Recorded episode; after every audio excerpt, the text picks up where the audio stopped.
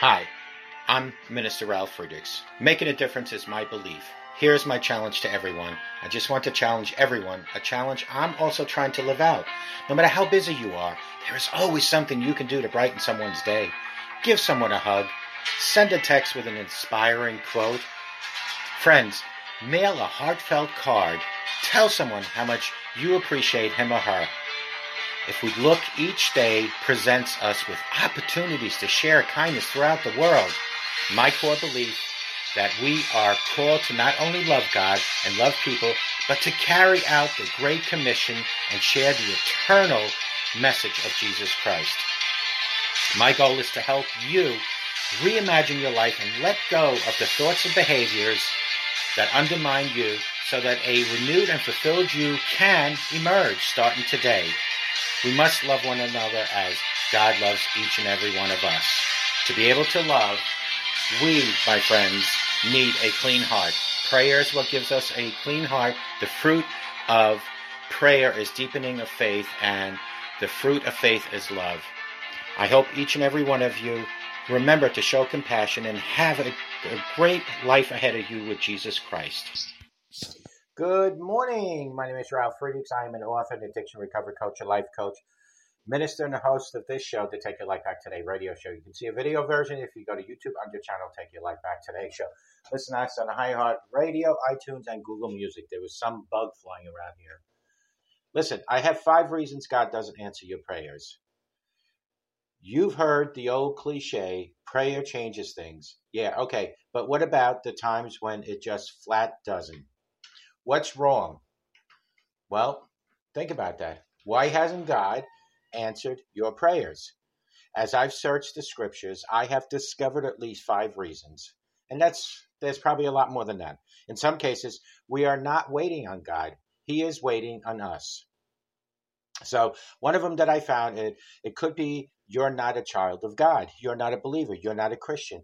This may sound uh, uh, obvious or even cruel, but God has no obligation to answer prayers of unbelievers. Psalms 34, 15, 17, Proverbs 15, 18, 829, John 9, 31, 1. He may answer, but he has not obligated himself to do so. The only prayer an unbeliever may be uh, uh, may be assured God will answer and answer immediately is a prayer of faith and uh, acceptance of His Son who died on the cross and rose again as the basis for the forgiveness of your sins.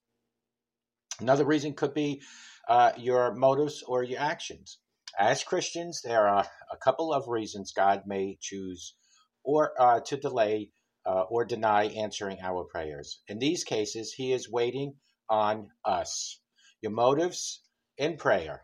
It may seem simplistic, but if we don't ask, God won't answer. And when we do pray, our reasons for asking must not be selfish in James 4 2 through 3.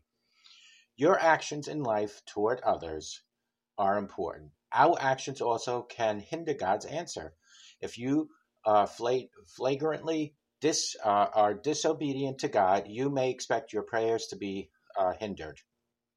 So, this is by design so that you may return to the Lord wholeheartedly.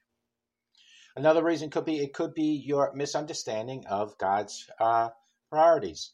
Some of the problems we have with prayers arise out of a wrong understanding of how God works. The better we know about God in the scriptures, the better we will understand how to pray and why God responds to prayer as he does. God answers prayer according to his will. 1 John 5 14 through 15. But just like us, the, the desires are not all equal. My desire to remain faithful to my wife until I die is not the same level uh, uh, of my desire to take a nap on Sunday. It's a matter of priorities. God has a will too, but not all aspects of his will are equal priority. For an example, God desires first and foremost that he receives glory. That he receives glory is so important. God desires all people have a choice about the decisions they make.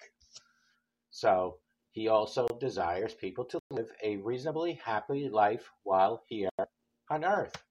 It's pretty self explanatory. All are His will, but this final priority comes after the first two. Our problems with prayer often come when we think the first thing on God's mind is our happiness and uh, not His glory. Our happiness over His glory? I don't think so. Another reason could be that it's just not time yet. So let's say we are living for Christ in our attitude and actions and praying according to His will. What do we do when all systems are uh, go? but the uh, answer still hasn't come. Well, you keep praying, right? I mean, isn't that true?